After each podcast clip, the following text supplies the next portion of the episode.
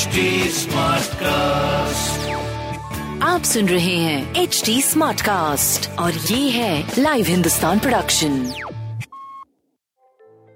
14 साल की शीना की बिंदास मम्मी रोमा तिहाड़ जेल में क्या कर रही है, ये है एक टीनेजर लड़की शीना की डायरी के कुछ रोमांचक पन्ने।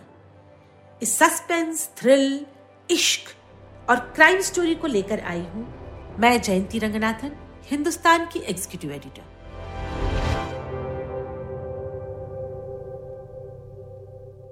शीना की डायरी का 7वां एपिसोड, बातों की भेलपुरी।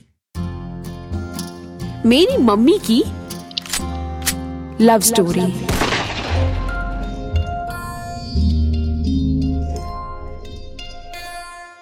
मुझे जवाब न मिलना था, न मिला। बहुत सी बातें जिंदगी में आधी अधूरी होती हैं। जैसी मैं, वैसी मेरी जिंदगी। 14 साल की उम्र में मुझे एहसास हो गया था कि मैं अपनी कॉलोनी की दूसरी लड़कियों की तरह नहीं हूँ। दूसरी लड़कियों के घर में एक पापा होते, एक मम्मी, भाई बहन भी होते। लड़कियों की लाइफ सेट होती है, पढ़ाई और लड़कों के अलावा कोई टेंशन नहीं। मेरी लाइफ में इन दोनों के अलावा बाकी सब गलत है। मेरी पढ़ाई को लेकर मुझे फिक्र नहीं रहती। फेल भी हो जाऊं पिछले साल की तरह तो कोई गफलत नहीं। मैं 2 साल से 8वीं में हूं। किसी को क्या, मुझे नहीं फर्क पड़ रहा। लड़के हमेशा अपने जैसे लगते हैं। उनसे ना डरने का मन करता है, ना प्यार करने का। हाँ, कंवल को देख के जरूर दिल गुलू गुलू करने लगा था। फिर समझ में आ गया कि मुझे लड़के नहीं, आदमी पसंद आते हैं, अपनी साइज और समझ से डबल। मम्मी घर वापस जरूर आ गई थी, पर उनकी कोशिश होती थी कि घर से बाहर निकले ही ना। नानी ने भी किसी को बताया नहीं कि रोमा घर आ गई है, लेकिन पता तो चलना ही था सबको। घर में जो काम करने वाली बिन्नो आती थी, वो दूसरे घरों में भी तो काम करती थी। तीसरे दिन मोहल्ले में रहने वाली नानी की पुरानी बिजनेस पार्टनर विम्मो नानी घर आ गई। विम्मो और मेरी नानी ने 21 साल पहले साथ मिलकर रियल एस्टेट का कोई काम शुरू किया था। उनका काम इतना अच्छा चल निकला था कि पहाड़ी धीरज और करोल बाग से निकलकर वो ईस्ट दिल्ली के लक्ष्मी नगर में भी अपना पैर पसारने लगे। वहां की इलीगल कॉलोनी में घर खरीदने बेचने लगे। सुनी सुनाई बात थी कि ज्यादातर घर नानी 2 नंबरी, छोटे मोटे गैंगस्टर और क्रिमिनल्स को बेचती थी। एक बार ऐसे ही क्रिमिनल ने नानी और विम्मो नानी को ऐसे फंसाया कि बेचारे नाना की जान तो चली गई, ये दोनों औरतों को भी ना 6-6 महीने जेल की हवा खानी पड़ी। तो जाहिर सी बात है कि मेरी फैमिली में जेल आना जाना पहले से लगा हुआ है। नानी हालांकि पुरानी बात कहने से बचती थी और विम्मो से भी उन दिनों 200-400 गज की दूरी बरतती थी, पर दोनों का जो टांका भिड़ा हुआ है उसका क्या करें। विम्मो नानी का घर आना मतलब खतरे की घंटी। विम्मो नानी पिछले कुछ सालों से चल फिर नहीं पाती। पैर में चोट लगी थी जो ठीक ही नहीं हुई। वो व्हीलचेयर पे चलती थी। उनके बारे में कॉलोनी में तरह तरह की बातें फैली थी। रघु कहता था कि वो दिल्ली के पॉश स्कूल के सामने लड़कों लपाड़ों को ड्रग्स बेचने का धंधा करती हैं।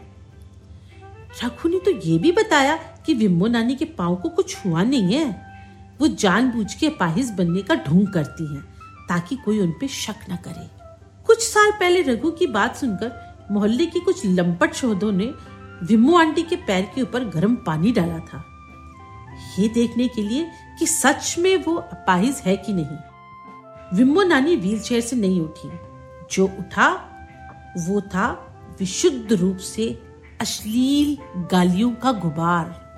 तो पक्का था कि विम्मो नानी अपाहिज है, पर तब भी मोहल्ले में इस तरह की बातें सुनाई पड़ जाती कि किसी ने विम्मो नानी को मेट्रो ट्रेन में जाते देखा, तो किसी ने कहा कि ईद के दिन उनको जामा मस्जिद में टहलते देखा। मेरी नानी को बस मैंने साल में 2 बार विम्मो नानी से मिलते जुलते देखा है, होली पे और दिवाली पे। होली पर नानी उनके घर जाती और दिवाली पे वो आती, जबकि दोनों का घर बस बित्ते भर की दूरी पर है। पर थी तो कोई बात कि एक वक्त की सहेलियां और बिजनेस पार्टनर में दूरियां आ गई थी। विम्मो नानी को देखकर नानी बुरी तरह चौंकी। विम्मो नानी ने आते ही मेरी पीठ पे जोर का मुक्का मारा और नानी की बाह में चिकोटी काटकर थोड़ा जले कटे शब्दों में बोली, दाई से पेट छिपाएगी क्या कमीनी। मुझे ठीक से उनकी बात समझ नहीं आई। नानी के चेहरे पे हवाइयां उड़ते देख लगा कि ये भी जरूर कोई गाली होगी। नानी विम्मो का व्हीलचेयर खींचती हुई कमरे में आ गई और धीरे से बोली, क्या करूं विम्मो, ढोल बजा के सबको बताऊं क्या। हाँ, ढोल तो बजी गया, कितने महीने चढ़े। नानी के चेहरे पे गुस्सा था। रुक के बोली, देख विम्मो, मेरे को बात नहीं फैलानी। एक दिन आएगा जब सबको पता ही चल जाना है। तू बता यहाँ किस लिए आई है। विम्मो नानी जैसे रट के आई थी। अरे तेरी मदद करने, तू बेशक मुझे अपना ना मान, मैं ठहरी तेरी पुरानी सहेली। नानी खड़ी हो गई और कमरे का चक्कर काटने लगी। देख विम्मो, मेरे को ना तुझ पर बत्ती भर यकीन नहीं। ऐसी क्या बत्ती लगा दी तैने, मैंने तो हमेशा आगे बढ़ के तेरी हेल्प की है। नानी चुप हो गई।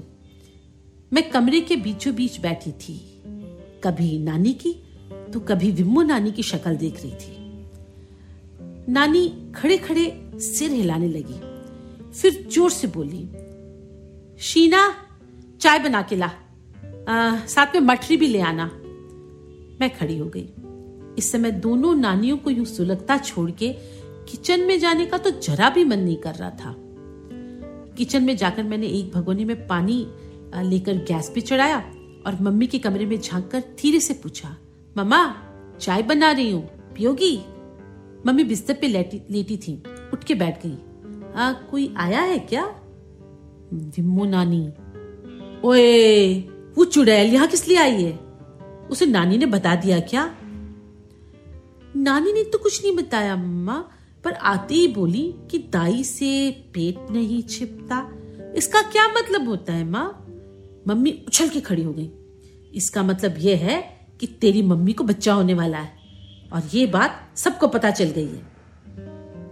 मैं 2 सेकंड वहां खड़ी रही, समझ नहीं आया कि इस बात पर मम्मी को इतना गुस्सा क्यों आ रहा है। मैंने पूरा टाइम लेके चाय बनाया। चाय बनाने में मैं उस्ताद थी। नानी कहती थी, और कोई काम हो ना हो तू एक चाय की टपरी डाल लेना, खूब पैसे पीटेगी। चाय बनाकर कमरे में आई तो दोनों नानियां वहां नहीं थी। मैंने चाय की ट्रे टिपाई पर रखी और बाहर देखने लगी। बाहर का दरवाजा खुला था। मैं बालकनी में आ गई। मेरी नानी विम्मो नानी का व्हीलचेयर घसीटती हुई सड़क पे जा रही थी। नानी कुछ जोर जोर से कह रही थी। शाम का वक्त था और सड़क पे कुछ अंधेरा सा था। अचानक मैंने देखा विम्मो नानी व्हीलचेयर से उठ के खड़ी हो गई है और उसने मेरी नानी का गला पकड़ लिया।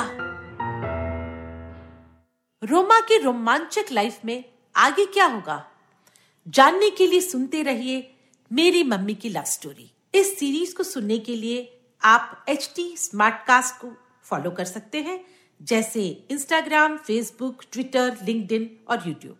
ऐसे और भी पॉडकास्ट सुनने के लिए आप लॉग इन कर सकते हैं www.htsmartcast.com। आप सुन रहे हैं HD स्मार्ट कास्ट और ये था live Hindustan production HD smart cast.